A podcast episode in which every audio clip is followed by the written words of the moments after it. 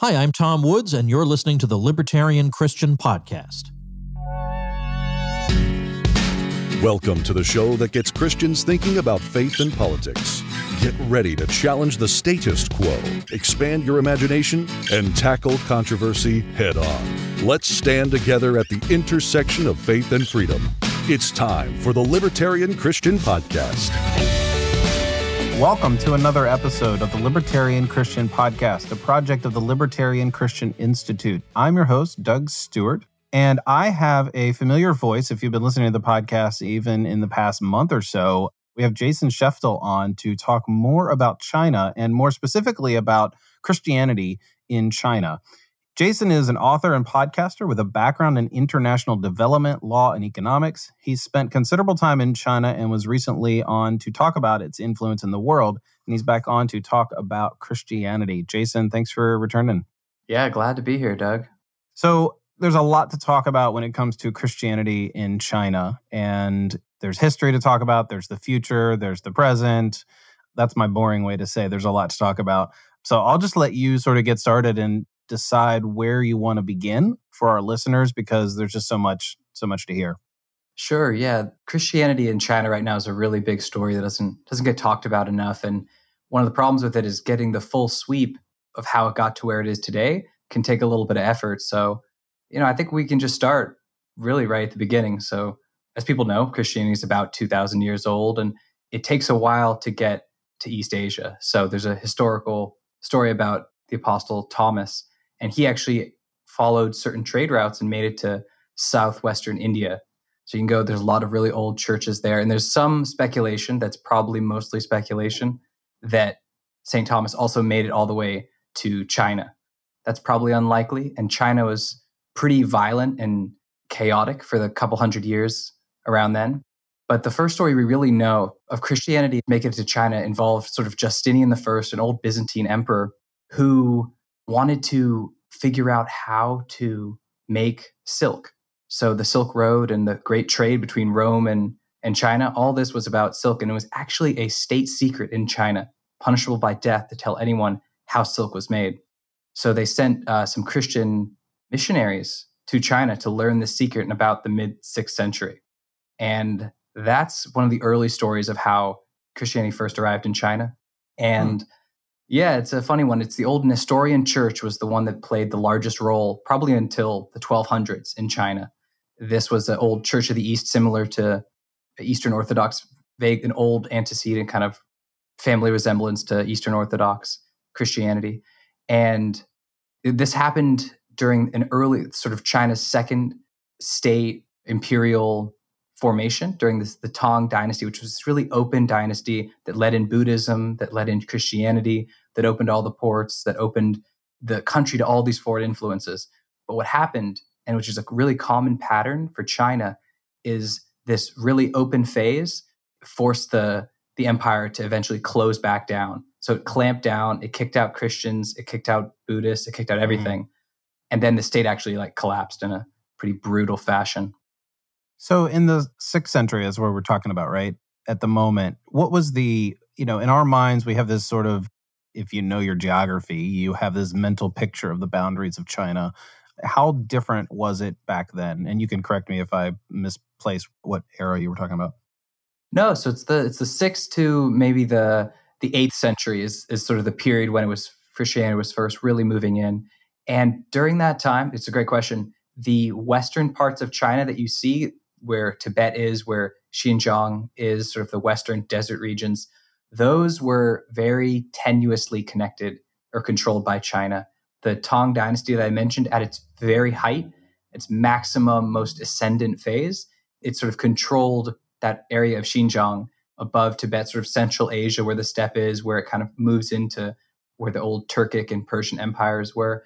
That region was a military protectorate, but it only lasted for a couple decades and it quickly turned mm-hmm. back into a chaotic difficult place to navigate. And that's one of the reasons Christianity had a, a rough time getting into China. The the Silk Road sort of goes through that region, and if it gets if it, no one controls it on the Chinese side or on the the more Central Asian side, it can be extremely dangerous to try mm-hmm. and traverse it. Yeah.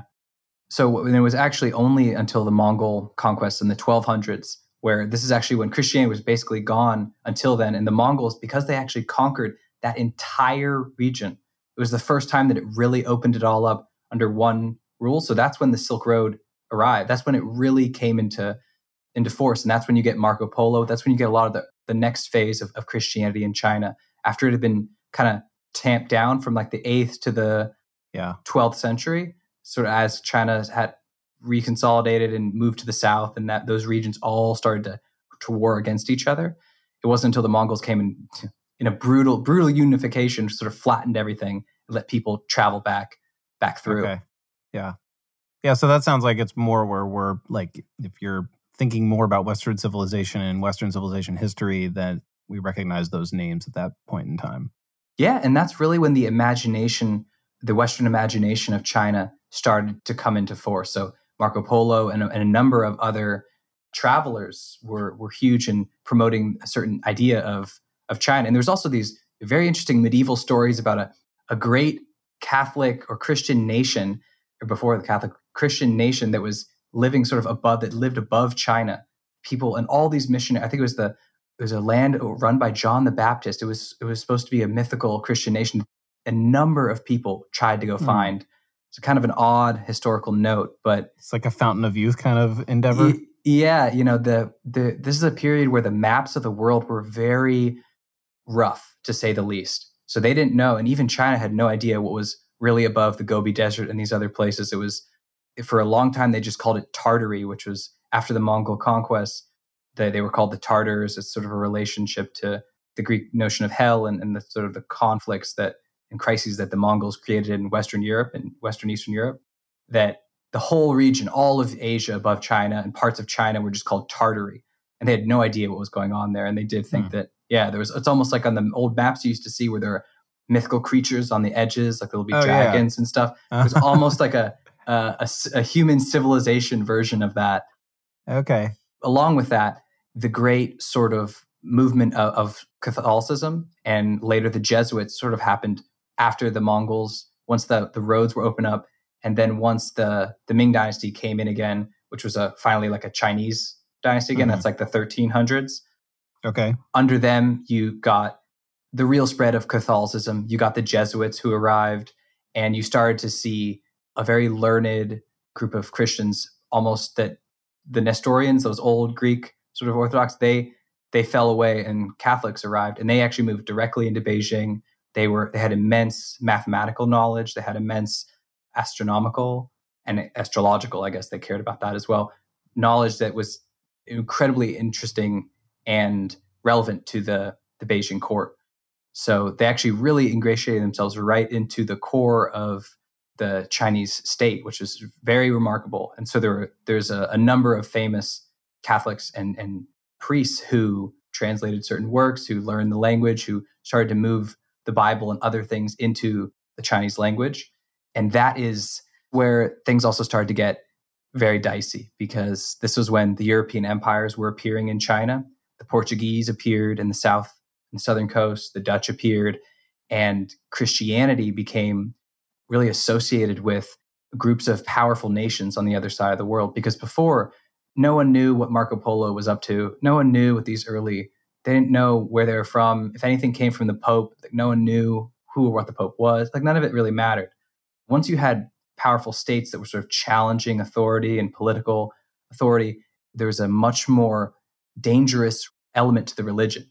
So mm-hmm. one of mm-hmm. the reasons Buddhism is is still to this day more accepted by the by Chinese states is because it's less of a politically active or socially active sort of religion, which mm. uh, Christianity in many of, it, many of its forms is very different. And from here, there was a lot of crises that happened as this happened the a new dynasty came in and you got all these conflicts over in particular there's this one conflict over whether the chinese ancestor worship which was chinese ancestor worship has been going on for thousands of years and it was became a big point of contention whether that went against catholic doctrine and there was a big mm. the pope said you know you can't do this it doesn't doesn't fit and there's a whole conflict between the christians in china the catholics in china who were saying, no, this is a separate practice.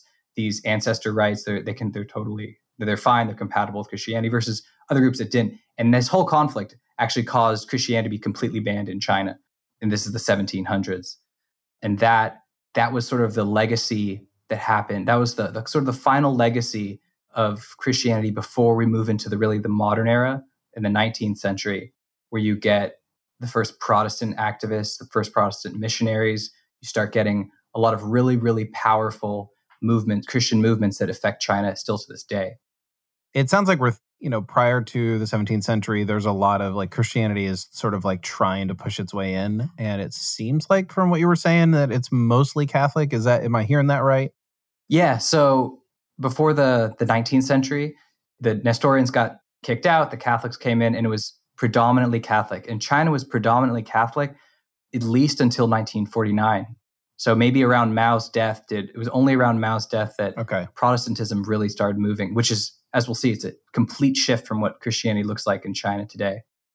And the influence in the past there, so the 17th century and before, was the Christian message, the bringing of the good news of Jesus Christ, was that tied into seizing political power or seeking to influence it more so than like you mentioned the you know Buddhism isn't quite like that but was did it pose a threat to the Chinese dynasties or were they more so like embraced because oh well we can use this or do you know yeah so what tends to happen is that during sort of the ascendant phases of a Chinese state Mm-hmm. A lot of foreign influences will be allowed in to see how they can benefit the state as it reconsolidates.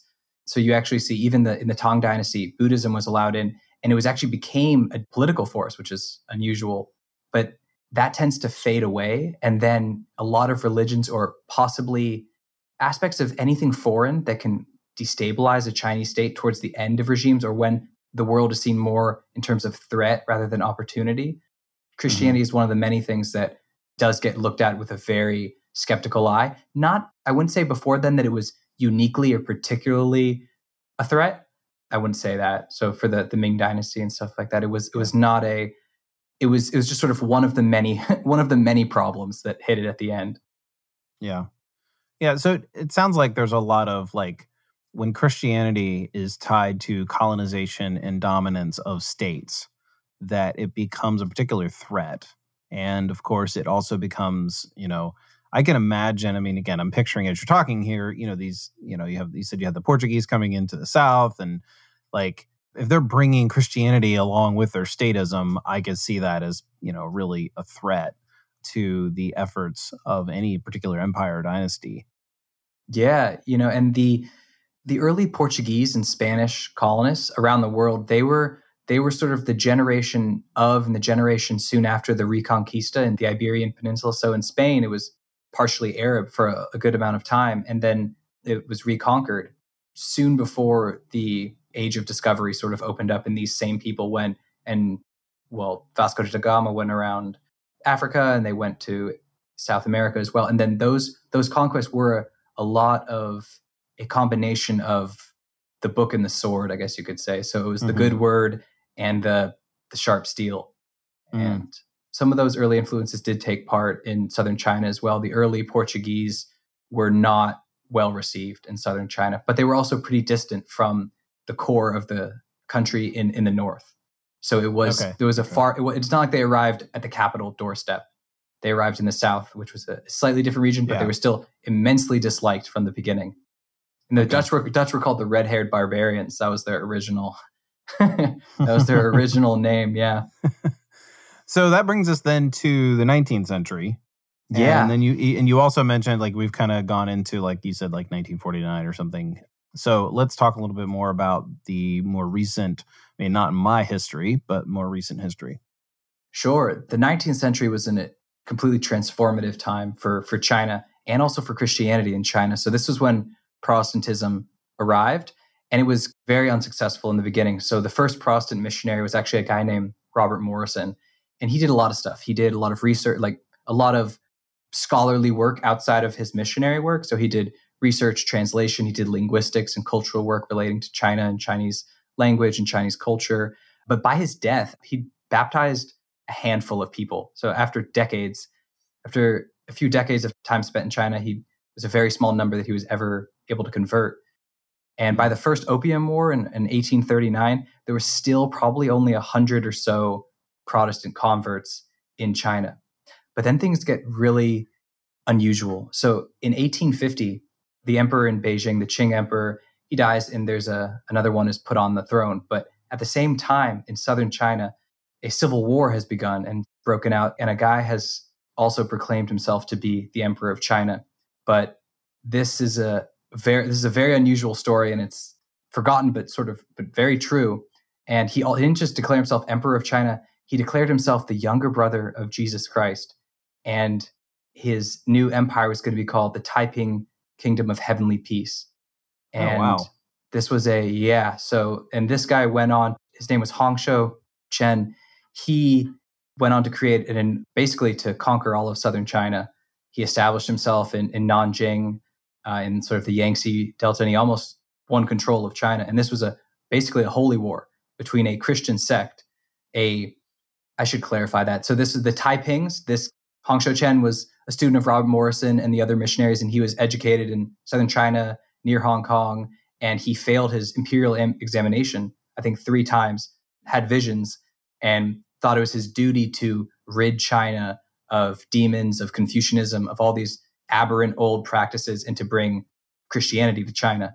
Hmm. And this, and I'll tell you that if you go to the the Nanjing, the memorial about the Taiping, it's called the Taiping Rebellion, but it's really a civil war. If you go see the museum there, there's barely any mention that this was a Christian movement. Hmm.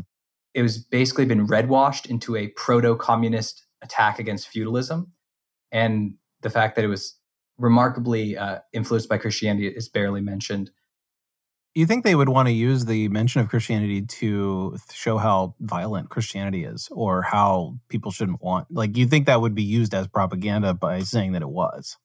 Yeah it's it's very it's very interesting there's a, a good push that could move it in that direction but there are also elements of this taiping state.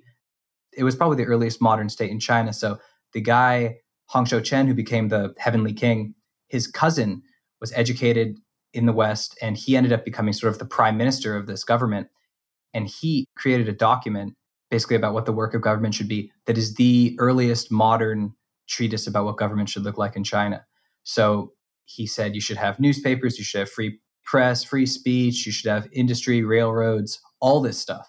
That the communist government has also looked towards that as sort of a modernizing influence. So they're trying to have their cake and eat it too, basically. they want the modernizing, sort of, this was a proto communist attack against feudalism, but they don't want to bring in this Christianity stuff, but they can't attack it at the same time. Mhm, So they've sort of mhm. they kind of went to the side of saying, okay, it's a we'll take the modernizing proto communist revolution side of it and just Okay. completely expunge the other half. And also say the 19th century Christianity and the the missionaries there, especially towards the end of the century, did Im- very very invaluable work in getting rid of foot binding, advancing the education of women, creating the first hospitals in China, creating the first universities in China. There's a, a number of things that the missionaries in China did in that time that they are not given credit for. There's a major oversight or a purposeful one that people don't want to acknowledge. It's really irrefutable how how crucial they were as catalysts Yeah. in, in along a number of these areas. Yeah. Hmm. And just to, to give another thing about that Civil War. So the, the Taiping Civil War happened about the same time as the US Civil War. It was a lot longer, it went on for 15 years. But it, it was the deadliest conflict in world history, I think up until World War II. So it, it killed, you know, 20, 20 million or more people. That would have been like two thirds of the US entire US population at the time. Hmm. Oh, wow. It was it was an insanely devastating war. It was it was yeah, like I said, sort of the worst one in history up until that time.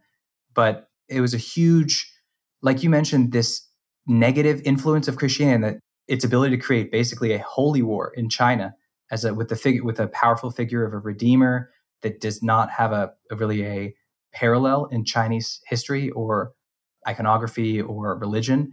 That has returned in certain ways in the communist and post reform communist challenge with Christianity.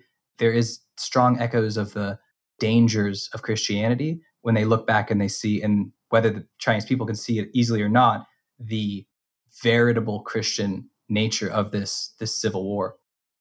Yeah, that I didn't know.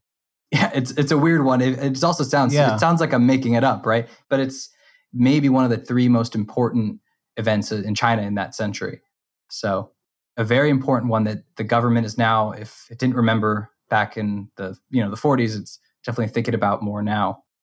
What do you know about how the Chinese government actually handles its own history? Like at this point, the people who are in the Chinese government, I mean, just think of the oldest people, right? Or even like the last government. Like, do they not know? Is it a like down the memory hole kind of thing? And only in Western civilization do we have some of these records? Or do these people actually know the truth and they're just like, well, this is part of our propaganda. We're not going to share it? history is very thoroughly controlled and directed and shaped by whatever government is in power. And so it's not even this government, but every prior Chinese major Chinese state has strongly recrafted or influenced or rewritten the history books of the prior state. It goes back forever. It's almost a par for the course. But your question is really important. And when you see, oh, the amazing advances that China's had and all the technology and all this, but what is the sense of their history that is learned in China? It is not on the mark. Just because a lot of the, like you said, the oldest person in, in sort of the government now, they've had a very, very tough relationship to history, ideology.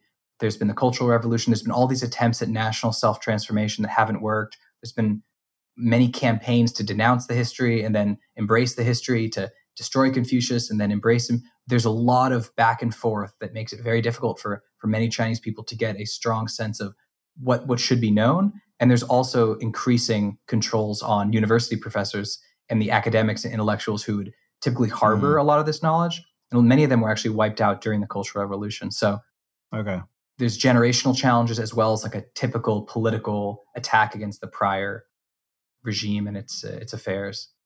So we're getting closer to the present. Are we ready to talk about Maoist China at this point? Yeah, we, I think we I think we are. That that was really there's a Christian influence in Chinese modernization that leads in a way sort of right to the the communist revolution. Not to say that communism is related to it, but Got it. Yeah. Sun Yat-sen was actually he's acknowledged by the communist government as well as the nationalist government in, in Taiwan to be the founder of modern China, and he was a baptized preacher from Hong Kong who went to the same school as Obama in you know in Hawaii, and that train moves up until the the communist revolution when things shift, and you probably have around four million Christians, in the, four or five million Christians in the country around 1949. So that's maybe a million Protestants at this point, and still a majority Catholics, three four million. And Yeah. then from that moment, you get a ban on religion, you get persecution, you get oppression, pretty much what you expect until Mao's death in, in 1967. Um, sorry, 76. Yeah. So, what kind of persecution and oppression are we talking about here? I mean, Americans, and I bring that up because right now, American Christians, like we know that in other countries there's been oppression and persecution, and yet still somehow we think that certain things happening in our own country is also persecution. And it's, you know, it's admittedly a much lighter form. But, you know, if there's that many Christians, and again, that's probably a small percentage of the population, what does that look like for them in, in the 60s, 70s? Oh, I mean, the that period was it was a really chaotic time as a baseline. So to add Okay. that, that you yeah to add that you were also member believed in a foreign religion or part of foreign associated churches. This was all extremely dangerous. It was it, Okay, so you- this wasn't like a free speech violation kind of thing. No, no, no, no, no. And so during certain times, you could have masses of students with red armbands that were willing to do terrible things to people who were accused of foreign influence, foreign subversion, all, all that sort of stuff. There was a lot of sparks, uh, little outbursts of paranoia, and it was it was really it was really bad. It, things went very far underground during this time, to the extent that people even acknowledged it Mm. this was also this was a period of collectivization this was a period of many things that would make it very difficult to practice sort of your individual religion in a free associate all these sorts of things were very difficult not to mention that for the catholics you're not allowed the connection to papal organizations to to, to the vatican and, and all that that was all gone but still you know by by mao's death there was about actually there was no growth in the catholic population but you probably had a, at that time the first equivalents in Prote- Protestant groups and Catholic groups. And then with the opening of China, beginning of the opening in China in the late 70s, that's when religion was sort of allowed in again. And from then on, you saw an explosive growth in mm-hmm. in Christianity and, and almost entirely in not entirely, but vast majority of it is in Protestant groups. So you had six to seven percent growth a year in religious belief, in Protestant religious belief, all the way back to 1979. So that's almost that's 40 years now of insane growth. Okay. Yeah.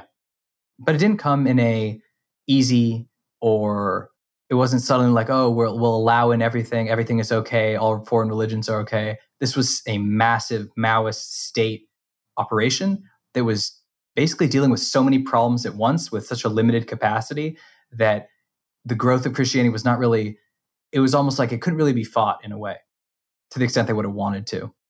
But yeah, that's that kind of brings us to where we are. The you know, since the last 40 years of, of Chinese growth, along with that, you had the growth of the Christian population. But a really important thing to note is that at this time, it was no longer outsiders trying to trying to convert Chinese people. This wasn't Robert Morrison trying to do it in the early 1800s and really failing. This was really from within China. This was almost entirely like a homegrown, home homespun Christianity. And there were multiple groups that sort of Chinese Christian groups that emerged as well. But in general, it has been this internal process in China now mm-hmm. that is really autonomous. That's one of the more unique factors that people should consider when they're thinking about what it looks like now. It's it is yes a foreign religion, but it is enormous. Yeah. Today, so 2020, there's probably around 90 to 100 million Christians in China. And things, this is where things get dicey because the true number of Christians is a state secret. So we're at the point again where the truth of what's going on about Christians and religion, it's returned to that phase of the Chinese state is tightening itself. The foreign influences are not as it's not, oh, let's open the ports, let in foreign capital, and you know, if foreign religions come in too, that's par for the course. That's we just have to accept it. It's like no, growth is slowing. We have problem areas all around our borders. We have conflicts with around the world we can't you know these foreign harder to control movements are, are, seen as dangerous to the political establishment and they're so dangerous that the government says that it has maybe 30 million christians which is laughable. So wow okay. Yeah. What we're seeing more of is it's a world of state approved faith and worship. And this goes from the bibles that are allowed in to the organ every every church has to be a member of a set of you know approved state churches basically. This has been the problem there's always you'll always see in the news occasionally a recurring controversy between the vatican and, and china just about the fact that basically you can be a catholic church if you have no connection to the, the catholic church. And it's a similar thing for protestant groups. You have to be approved. That means you have to have approved topics approved materials approved lectures approved groups. Everything is regulated. So what's happened is that you actually have a number of underground churches that have really spawned. And that has increased the level of paranoia and fear and repression that that's coming from the the state. Mm-hmm. This this idea of secret societies of religious groups is maybe the most common theme in the downfall of Chinese states. Not to say that has anything to do with Christianity or anything today, but it is a common theme throughout. And that's actually those groups, early Christian groups, were really instrumental, like I said, and Sun Yat sen and the Southern Chinese groups that he was a part of that helped bring down the Qing dynasty. So, yeah. So this underground situation, I mean, I understand the metaphor, but does it look like, you know, people meeting privately under the auspices of something else, or are they sort of pretending they're a state approved church, but then, you know, they just don't really abide by it once they have services? No, it's it's sort of like you you meet in people's homes, you meet in I guess it's better to say highly informal rather than ah, underground. Okay. Underground yeah. the reason that's used is just due to the reporting requirements and demands sure, for yeah. the books, the lectures, the sermons to all be regulated, which is also something that doesn't fit a lot of the high growth Protestant sects basically in the world, the, the evangelical mm-hmm. or sects, they, they, they don't have that. They're more individualistic. They're, they're more freeform, so they don't even fit the model of religious governance that the party yeah, wants. Right. So it's already at loggerheads on that point. Yeah, that's true. I mean, I didn't think about it that way, like being more hierarchical and formal and you know that does not suit most evangelical Protestants very very well. You know, it depends on the denomination, but I, I can see what you mean there. Yeah. Yeah, and it's also something where even the Chinese the party and the, the, the state apparatus has acknowledged that the materialist, the growth of pure materialism with no spiritual or other moral component to it has been very negative for China. And there's yeah. a big hole in sort of people's spiritual or, or, moral life that that is being filled by Christianity. And it's it's so hard for an avowedly atheist state to deal with. So in its constitution, it has that, oh, this and that religion are approved. There are quote official religions and such, but it's really not like that. There's not this history of the division of church and state where there are two separate poles of authority like we have in the West. In China, right. It was a unification of state and spiritual authority in the figure of the emperor. And that was part of the core of, of what happened. Um, and you see look, Confucianism and these other, what's often talked about as Chinese folk religion. They they don't have the same sort of any sort of hierarchical structure like you mentioned that you see in, in for example, the Catholic Church. Mm-hmm. It's very it's very different, and it's also one of the things that causes these challenges for the Chinese government, which has said it's atheist. So it's gotten rid of its own spiritual authority, if that makes sense. You know, it used yeah. to be that you know you're you're both at once, and now you're not that, but you're not really allowing anything else to be it at the same time, and that's sort of creating a vacuum. That I mean, this is part of why we see such growth in in Christianity in China, and it's also why it's hard to see anything but continued growth mm. of Christianity mm-hmm. in China. You because it's and it's also one of those things where the more illicit and underground is forced, the more it has that the allure. You know, it's like you tell a kid not to do something, and the first thing he thinks about is like, well, how do I do this when he's not looking? Mm-hmm. And and there's there's that element too. So I think a lot of Christians have probably heard how China is likely to be the largest Christian nation, maybe around 2030. And it's again, it's hard to know because the numbers are now state secrets. But something in in that time frame isn't unreasonable. Yeah. And it's a big change and it's it's going to be a very difficult thing for China to deal with. And I think a lot of people, a lot of Christians, a lot of religious people see what's happening with the Muslims in China right now and there's reason to worry about what might happen to Christians in China when you have a history like the the Taiping Civil War, when you have a history of Christianity being instrumental in the being part of the downfall of the of the Qing dynasty, you, you see these sorts of things and it can become a very ominous sort of scenario. Hmm. And it's again, China prefers more docile sorts of, of faiths, and especially the the loud, in your face, individualistic forms of Christianity. It's it's going to be very challenging for the government. I probably said that a couple times now, but you yeah. see these churches are being destroyed. There's a lot more. 20, since 2012, there's been a big crackdown on Christians in China the last eight years now, that's probably very underreported in the West. But I had a friend whose father goes to China to very often for work, and he was a member of a of an underground church that was that was destroyed. So it's it's a it's a real phenomenon. So you mentioned that the individualism sort of rubs rubs the uh, the dynasty the wrong way, rubs the government the wrong way. That's that's probably understating it, but I, I had never thought of individualism being that way. But I suppose if your heritage and your ancestry and respect for the state as a collective that individualism would be a threat like usually it in my opinion or in my observation i should say christianity is a threat to empire because it sort of dismantles its power and maybe individualism is one of those ways of doing it i hadn't thought about that but it's just interesting that you mentioned that individualism is the threat or yeah. part of the threat. Yeah, it's there's a certain connection between that individualism and, and the particularly Protestant faith. So this is a very interesting point. But in China, they talk about emperors were the sons of heaven. That was the phrase, right? So there's this idea of heaven, but the idea of heaven in China is not like heaven or God in the West. This is something that's probably important for people to understand. And it's also part of the reason if you look at the Taipings and what they were talking about, is a very syncretic faith that doesn't look mm-hmm. like most of us would understand it. But God and heaven, the way that it was conceptualized in China was more of the repository of of our great ancestors and their heroic behavior to build a a world out of out of nature something something like that that was hmm. closer mm. to what it was so the son of heaven was the the next example in that great lineage of, of, of sort of the collective spiritual essence of formerly of the dead. Basically, it was very connected to actually to ancestor worship and and the worship of, of dead ancestors. But in in the West, we have a very different idea. God became more over the course of the development of, of Christianity.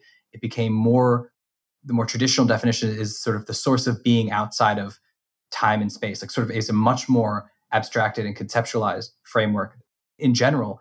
And then when you add that on to the Protestant faiths, where you have sort of a religious belief by faith alone, so sola fides, after the Protestant Reformation, you're looking at a a very individualized conception of spiritual identity, authority, responsiveness to, to sort of religious uh, events. All these sorts of things are very different from a China, the traditional Chinese experience. So when you're saying that, yeah, it's very weird to see this connection between threat and individualism, it's real. It's real, and it is very different from from our experience. Sort of just the collective heritage we have. Yeah.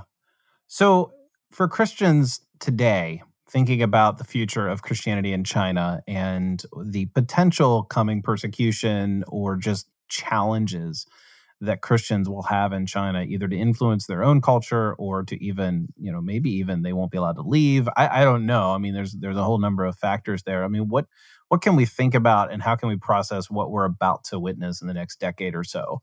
Because it doesn't seem to be capturing the attention of most of us. And I have a hunch that if something serious happens, all of a sudden it'll be like, oh my goodness, this is happening in China and we better pay attention. Yet you would probably come on at that time. Let's just imagine we're six years in the future from today. You'll come on and say, oh yeah, we've been watching this. You know, eh, people who have paid attention have been seeing this grow and grow and grow for the last six years. And so, what are those things that could be potentially, you know, newsworthy eventually, but we might want to be paying attention earlier?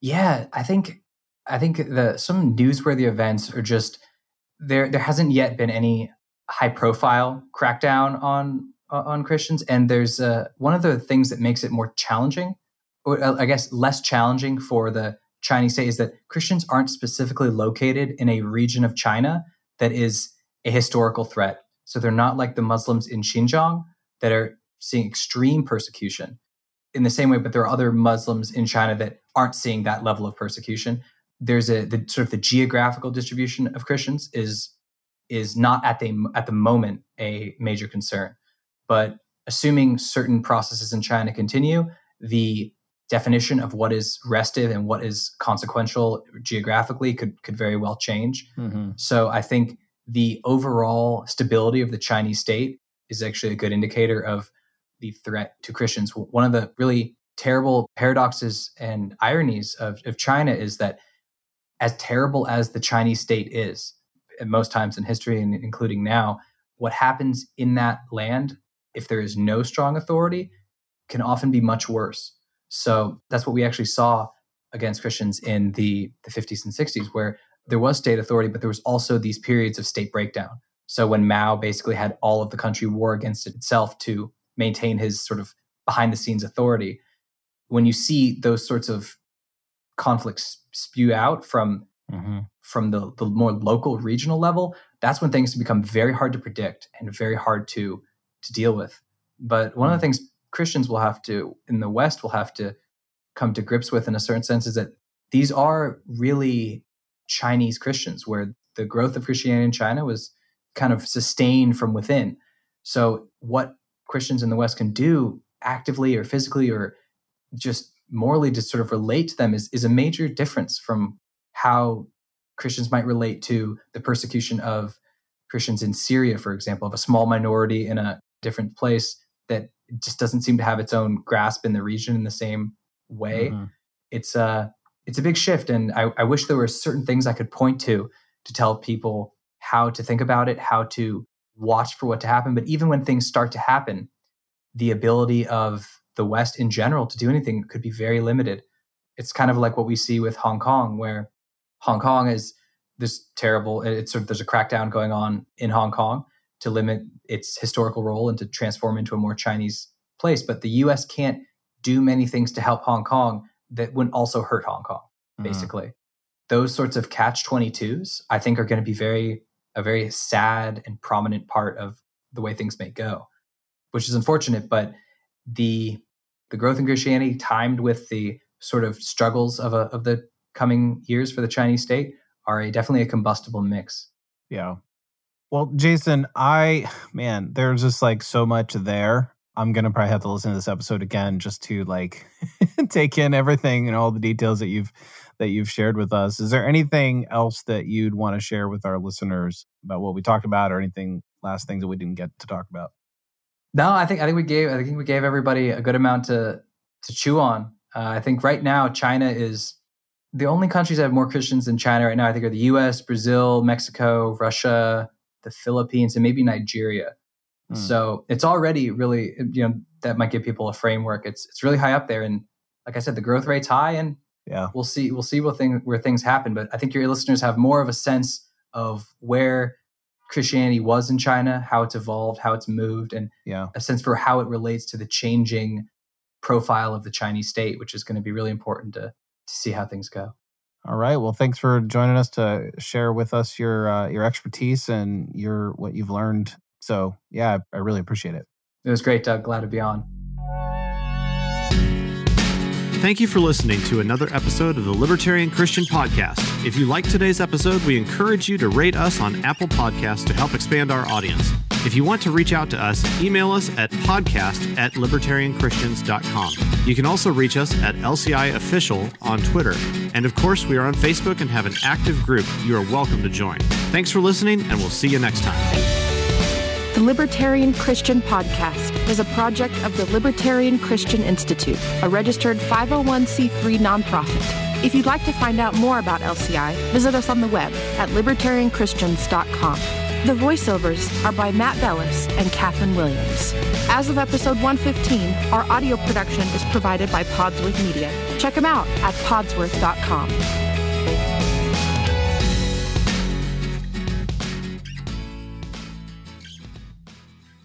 Hey, podcast listeners. Since you like listening to audio content, we wanted to let you know about a new audiobook titled Called to Freedom Why You Can Be Christian and Libertarian. It's read by me, Jacqueline Isaacs, one of the contributing authors of the book, and every download helps to support the Libertarian Christian Institute. To learn more and to download the audiobook today, go to calltofreedombook.com